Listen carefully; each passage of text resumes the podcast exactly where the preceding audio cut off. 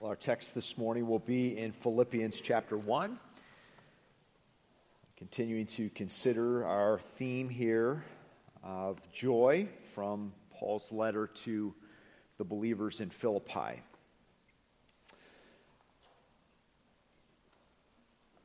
For many years, our family gathered at a relative's cottage on Lake Michigan for a family reunion every year. Something that we looked forward to and always kind of a highlight time. When I was about 10 years old, my cousins and I were digging holes in the sand. I've maybe shared this story with you before. I've shared it with my kids before. It has lived on in infamy. My cousins and I were digging holes in the sand. We would come back about 20 feet from the water's edge and start digging each in our own hole, and the goal was to see who could hit water first. It was a little game that we would play. And it was evening. My extended family was sitting at a campfire not too far away, singing. And I'm face down in the hole, right? Digging out, pulling out the sand as I go. And I hit water. And then I also realized about the same time that I couldn't get out of the hole. I'd gotten down in far enough that I couldn't extract myself, and the sides of the hole are caving in, and I start to yell. And at first I was really angry, like, why is no one paying attention to me? You know, I didn't realize you can't hear. The sound, you know, is absorbed by the sand, and there's singing going on 30 yards away on the beach. No one could hear me. But it didn't take long for my anger to turn into fear. And it's getting darker, and I'm wondering, is anybody going to see my feet sticking up out of the sand, right? I don't know if you call this a near-death experience, but it certainly was to my 10-year-old self, right? I don't know if you've encountered what you might consider an encounter with death in a really profound way. Some of you have been in serious automobile accidents. Others have faced a bout with cancer. Some have sat at the bedside of a loved one as they have passed from this life. And those kinds of experiences, those encounters with death, certainly change us. They make us look at life differently. All the sort of peripheral stuff of life is cleared away, and things come into very sharp focus. It's like those smelling salts, right, that they give a person who is kind of has some brain fog going on, right, and whoa, you know, all of a sudden you're present again. Your mind is sort of cleared out again. We also, of course, encounter this dynamic when we attend a funeral, when we are forced to stop and think about our mortality. You know, we can have the radio on, we have all these distractions, but there's moments in life where those distractions are sort of peeled away, and we have to face the realities of life and death. Passage that Ben read for us here this morning out of Ecclesiastes. It's better to attend funerals than festivals. For the end of every man is death, and it is good to think about it while there is still time. Right? These are really significant times when we attend a funeral, right? I referenced Pilgrim's Progress last week. I'm going to reference it again today. Pilgrim's Progress, Bunyan's classic work, tells the story of a man named Christian. And as Bunyan begins the story, he introduces Christian as one who had a book in his hand and a crushing burden on his back. And the book in his hand was the Word of God, and the burden was the crushing weight, the crushing guilt of his sin. And he sets out to find a way to relieve his burden, right? To have his sins forgiven. So that's Christian's story. And along the way, Christian encounters a fellow traveler named Hopeful. And Hopeful's story was a little bit different. One day they get talking about, how Hopeful became a pilgrim. And Hopeful had really was very, he was just caught up with the fun things of life, the pleasures of life. He was kind of distracted from his sin. He didn't think about it that much. Christian's like very aware of his sin, right? He is guilty and he knows it. Hopeful, not so much. Hopeful was having a good time. He was really enjoying life. But there were these little moments where Hopeful would encounter and come face to face with his sin. It's described this way. Many things, for example, if I heard the Bible read or mentioned, if I was sick, if I heard that one of my neighbors was sick, I heard the bell toll for someone who had died, if I thought of dying myself, or if I heard that someone had died unexpectedly, right? These were the things that sort of would shake him to his true condition. And that is certainly true for all of us when we encounter death in any way. Well, Paul, the Apostle Paul, was in prison and on trial for the gospel as he writes this letter, right? He did not know how it was going to turn out. Paul expresses some confidence that he's going to be released, but this is very unclear.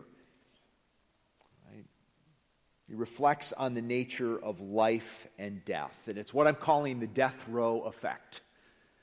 That when you are facing the prospect of death, you tend to see things more clearly, right? There's that big idea. The prospect of death brings clarity to one's thinking. I'm calling it the death row effect. And you don't have to be on death row to experience this, right? But when we contemplate death, or we come face to face with death, it shakes us out of our lethargy and makes us think about the nature of reality. So what does Paul express here in this death row experience? What does he express about the purposes of life and death? I want to suggest three things from the text here in Philippians 1, verses 19 through 26. Number one, we can face even death with joy and confidence. So as Paul's thinking about death, the very real possibility of death, death by execution, he expresses joy. It's possible to feel joy and confidence even in the face of death. We come away from this text realizing that we've been given everything we need to face the uncertainties of life, everything we need even to face death itself. So let's look here in verses 18 and 19. I'm going to pick up in verse 18.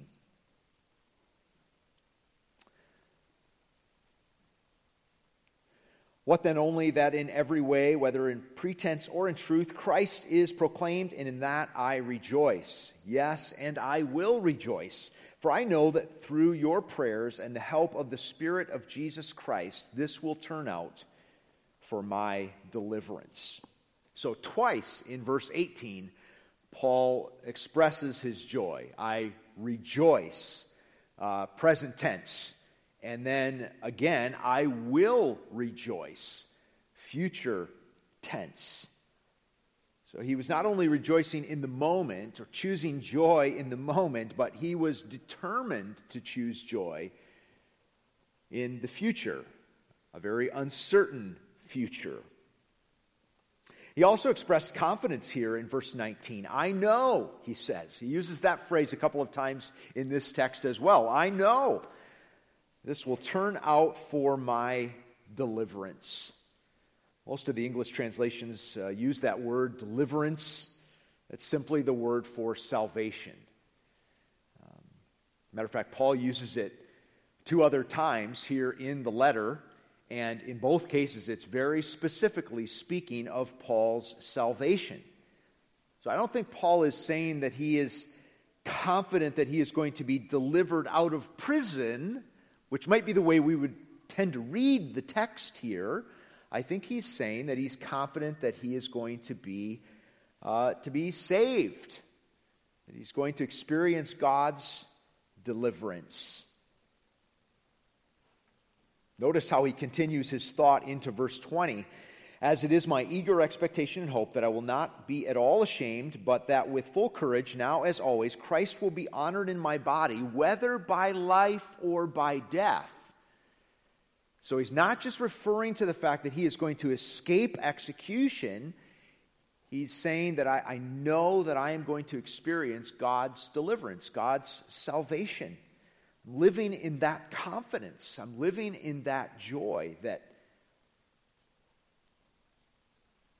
regardless of whether I live or I die, I am going to be experiencing victory and salvation and peace with God. Nothing Caesar could do could alter Paul's destiny. As Craig quoted already this morning, don't fear those who can kill the body, right? Fear the one who can kill the body and the soul. Caesar could do nothing to Paul that would change or alter his destiny. No one could take his salvation from him. The end result would be the same, that he would experience salvation and vindication. Now, Paul does make a significant statement here about how God would provide this salvation. Did you catch it there in verse 19? For I know that through your prayers and the help of the Spirit of Jesus Christ, this will turn out for my deliverance. God would accomplish this through the help of the Spirit. The Holy Spirit was the seal of Paul's salvation. The Spirit would sustain and preserve Paul through whatever might come. And notice again that this is the Spirit of Jesus Christ. It's a very interesting little expression there. Christ has promised his presence with us. There in the Great Commission passages at the end of the Gospels, I will be with you always, even to the end of the age. As you go out and take the gospel to the world, and Christ is with us by means of his Spirit. It's an interesting phrase, the Spirit of Jesus Christ. And then note that this salvation would not only come through the help of the Spirit, but through the prayers of these believers, through their prayers. What an incredible statement. And in some sense, Paul connected his salvation, his deliverance, to the work of the Spirit, but also to the prayers of God's people.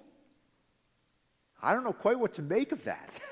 Is there a sense, do we feel the weight of that our prayers matter? That God has chosen to pour out his grace, has chosen to act in response to our prayers. And I think if you read this correctly, the your prayers is a plural you, y'all's prayers, right? It's this great statement, not only about the power of prayer, but also about the power of corporate prayer, when God's people gather in prayer. So Paul just reflects again here on his confidence. It's a confidence that I think was also modeled by Stephen. Acts chapter 7 tells Stephen's story. Stephen was the first martyr of the church, the first one to be killed for his faith. And the text says that as they were stoning him, he looked up and he saw the heavens parted. It's really like the curtain or the veil that separates heaven and earth was torn open. And Stephen got a unique glimpse of reality. Here is God in all of his glory, and here is Jesus standing at the right hand of the Father, the place of ultimate authority and power in the universe. And Stephen sees this. And his outlook is really transformed. He sees the true nature of his situation. He was on the winning side. He was going to be vindicated. He actually felt so confident in that moment that he felt pity for those who were murdering him. And he prayed that God would forgive them. I mean, this transforming perspective when he saw his standing before God, God's concern for him, the victory of Christ. And this is what's going on here with Paul. He's finding joy in the fact that he has been redeemed by God. He has been joined to Christ, the High King. So we can face even death with joy and confidence. Do you share the confidence that Paul expresses here? Again, joy that is grounded in the gospel and the assurance of his salvation. Somebody related that definition of joy to me a few weeks ago, that joy is the emotion of hope. Joy is rooted in something solid. Joy has a foundation. And so does your joy have a foundation? Do you have the joy here that Paul speaks of, a joy that would sustain you even in the face of death? It's possible through Christ to have that joy. We also see here in the text that success is not contingent on our circumstances. So Paul's again thinking here about his life as he faces the possibility of death, and he considers his life through a certain lens. He goes on really to explain his joy and his perspective in verse 20. As it is my eager expectation and hope that I will not be at all ashamed, but that with full courage, now as always, Christ will be honored in my body, whether by life or by death. Notice again the confident language, right? It is my eager expectation and hope. Amazingly, Paul is excited about his future. And again, hope in a biblical sense is not simply wishful thinking, but a confident expectation based on the promises of God. So Paul has a confident hope that he would not be at all ashamed. Remember, again, that Paul is in prison, a shameful position, but he will not be ashamed or disgraced. He actually expects the opposite, that Christ will be honored in his body. There's the honor-shame contrast here in the text. Even though Paul is in a position of weakness, the gospel is in a position of strength. Christ will be honored in Paul's weakness. Paul's defeat will be Christ's victory. Christ will be honored whether by life or by death. Paul had already reflected in the earlier verses here about how his imprisonment had created a beachhead for the gospel, right? That even the palace guard had heard the gospel because Paul had been imprisoned in the king's prison, in Caesar's prison. And at the end of this letter, again, he extends greeting to the church in Philippi, extends greetings from the believers, the saints who are in Caesar's household. So Paul has already sort of laid this out, how the gospel has actually been advanced. Even though Paul has suffered, even though his situation is very uncertain, the gospel has continued to advance, perhaps in an even greater way than it would have if Paul was not in prison. So Paul has this understanding of success in life that is not contingent on circumstances. Most know the story of Joni Eareckson Tada. Her life was changed in a moment on July 30th of 1967. She, as a 17-year-old, dove into shallow water and severed her spinal cord, was paralyzed. And her life, she's very upfront about this, has been extraordinarily difficult, as you can imagine. But her disability has provided her a platform for tremendous impact for the gospel. Right? She was appointed to the Disability Advisory Committee for the U.S. State Department. really had a role in shaping ADA-type requirements and making things accessible for people across our country. Billy Graham commented, "The first time I ever saw Joni, she was being interviewed by Barbara Walters on NBC, and it was one of the first times I saw Barbara Walters misty-eyed over a story she was covering." That's terrible tragedy, right? And yet God, the gospel was not at all hampered. Matter of fact, Joni was given a unique platform to be able to share the redeeming love of Christ, to advocate for others with disabilities. So I think as we consider Paul and his situation, we consider a Joni Eareckson Tada, we begin to think differently about success. The goal of life is to bring honor to Jesus, not for us to be exalted, but for Christ to be exalted. And Christ can be exalted in our disability. Christ can be exalted in your divorce. Christ can be exalted in your financial setback, right? In that failed class, in that canceled flight, that workplace conflict. Our sufferings provide a unique platform for Christ to be exalted. God so often chooses to display his strength in our weakness, as he did with Paul in his thorn in the flesh. God can even redeem the brokenness that comes about from our sin. But we don't relish our sin. We don't in any way celebrate it. But God is able to take even our sinful choices and redeem them.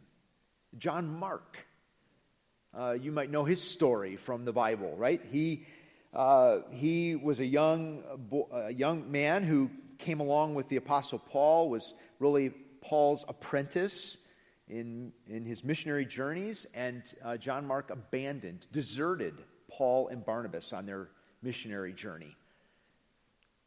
But if you know the rest of the story, you know that John Mark was actually restored, became a valued co-laborer with Paul. When Paul gets to his dying breath, 2 Timothy chapter 4, He sends word requesting that John Mark come to him. One of his dearest friends. God redeemed John Mark's sinful, immature choices. Chuck Colson, modern example. Colson was part of the whole Watergate scandal. He was really President Nixon's kind of right-hand guy in all of that, involved in all sorts of underhanded stuff. And Colson went to prison, and he came to Christ, and he launched a prison ministry. God redeemed Colson's experience and allowed him to have a unique impact for the gospel. And God can do that for us. Satan would want us to feel defeated and demoralized by the difficulties in our lives, by our sins, right? By that addiction that we're struggling with, by our anger. But if we allow, God will redeem those things for his glory. And Paul gives testimony to that. He really helps shape how we think about success in life. Success in life is not making millions, right? Or moving up the corporate ladder, or retiring at 50 and being able to go play golf for the next 30 years. You know, that's not success. Success is bringing honor to Christ. Again, that becomes very clear for Paul in this death row experience. Finally, both life and death represent hope and significance for believers. Philippians 1:21. "For to me, to live is Christ, and to die is gain. If I am to live in the flesh, that means fruitful labor for me, yet which I shall choose, I cannot tell. I am hard-pressed between the two. My desire is to depart and be with Christ, for that is far better." Well, Paul had just reflected his confidence that Christ would be honored in his life or in his death. And now Paul issues this great declaration, right? For me to live is Christ and to die is gain. Paul wasn't sure what was going to happen, and he was legitimately torn about which he would choose, death or life. Paul's emotional struggle here catches me off guard. I mean, really, Paul? You don't know whether to choose life or death? Of course, it wasn't really a choice for Paul, but the point is that both life and death were before him, and both had certain advantages.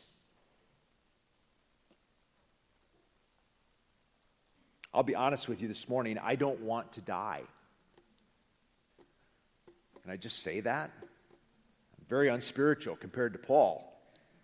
Paul says to die is gain.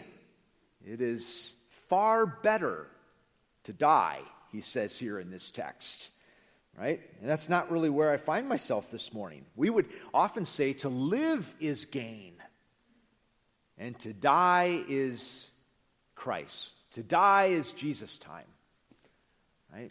But Paul flips that from our normal way of thinking. What is he saying here? For me to live is Christ. If Paul were to remain alive, he could continue to serve Christ. He can continue to work in the harvest fields. Notice his language here. Verse 21, for me to live is Christ and to die is gain. If I am to live in the flesh, that means fruitful labor for me. So that means I can continue to engage in tending the vines and harvesting the fruit related to God's kingdom, right? Bringing people to Christ. There was work to be done. Paul understood that the purpose of life is not the pursuit of one's personal pleasure or prosperity, but our service to God. For me to live is Christ. Here's the first question in the Heidelberg Catechism. And it's a question and answer format. I'm going to pose the question and have you answer it. It's a little bit lengthy, but really good. So what is your only comfort in life and in death?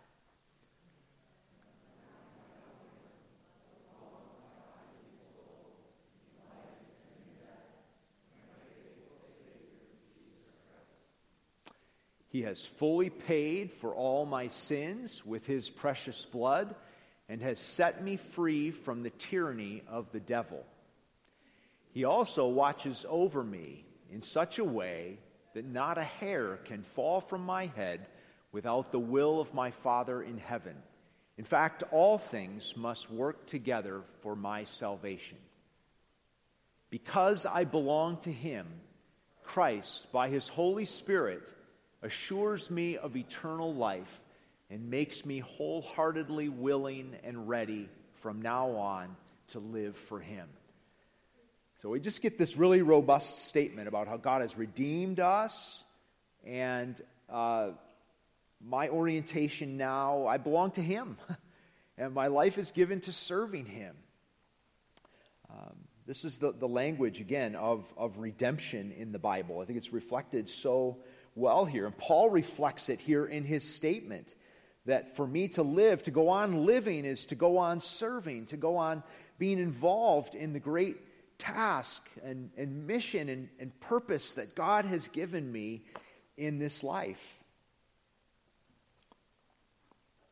It's a great reminder here, a great corrective for us, that life is full of meaning and purpose. Our world is rife with depression, and there's a lot of reasons for that, but in some cases, we might be depressed because we haven't embraced the purpose for which we've been created.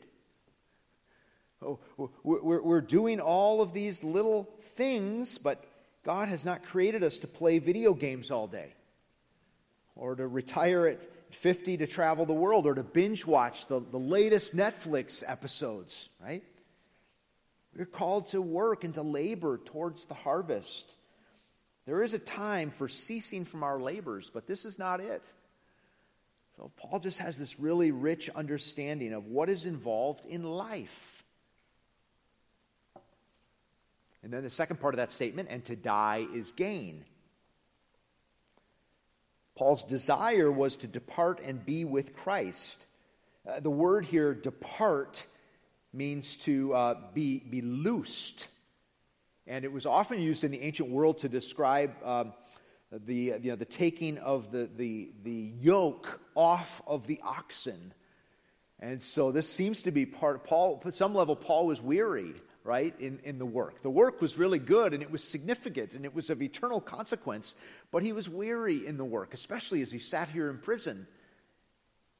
And so his real desire was to depart, to be loosed from the yoke. And,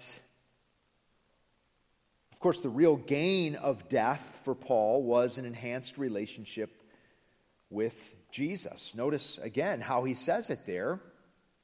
Verse 22, if I am to live in the flesh, that means fruitful labor for me. Verse 23, I am hard pressed between the two. My desire is to depart and be with Christ. Right? So to depart or to be loosed from my yoke, but also to be with Christ. That was the real gain for Paul in death, was that he would have this enhanced relationship with Jesus. Paul says in other of his letters that to be absent from the body is to be present with the Lord, 2 Corinthians 5.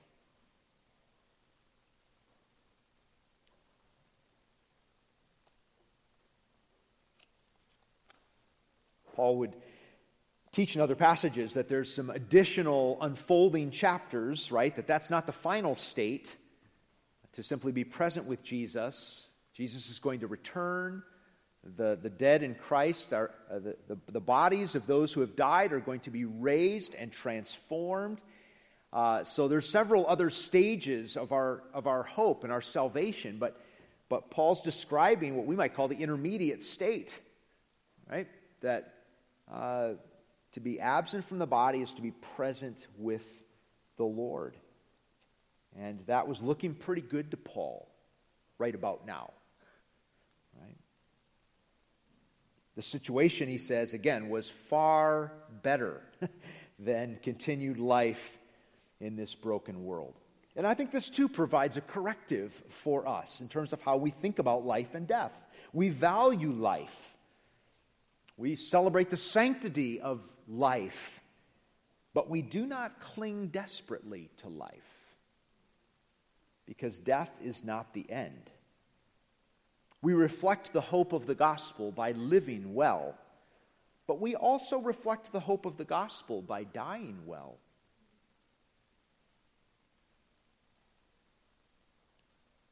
The Christian life, by the way, is not safe.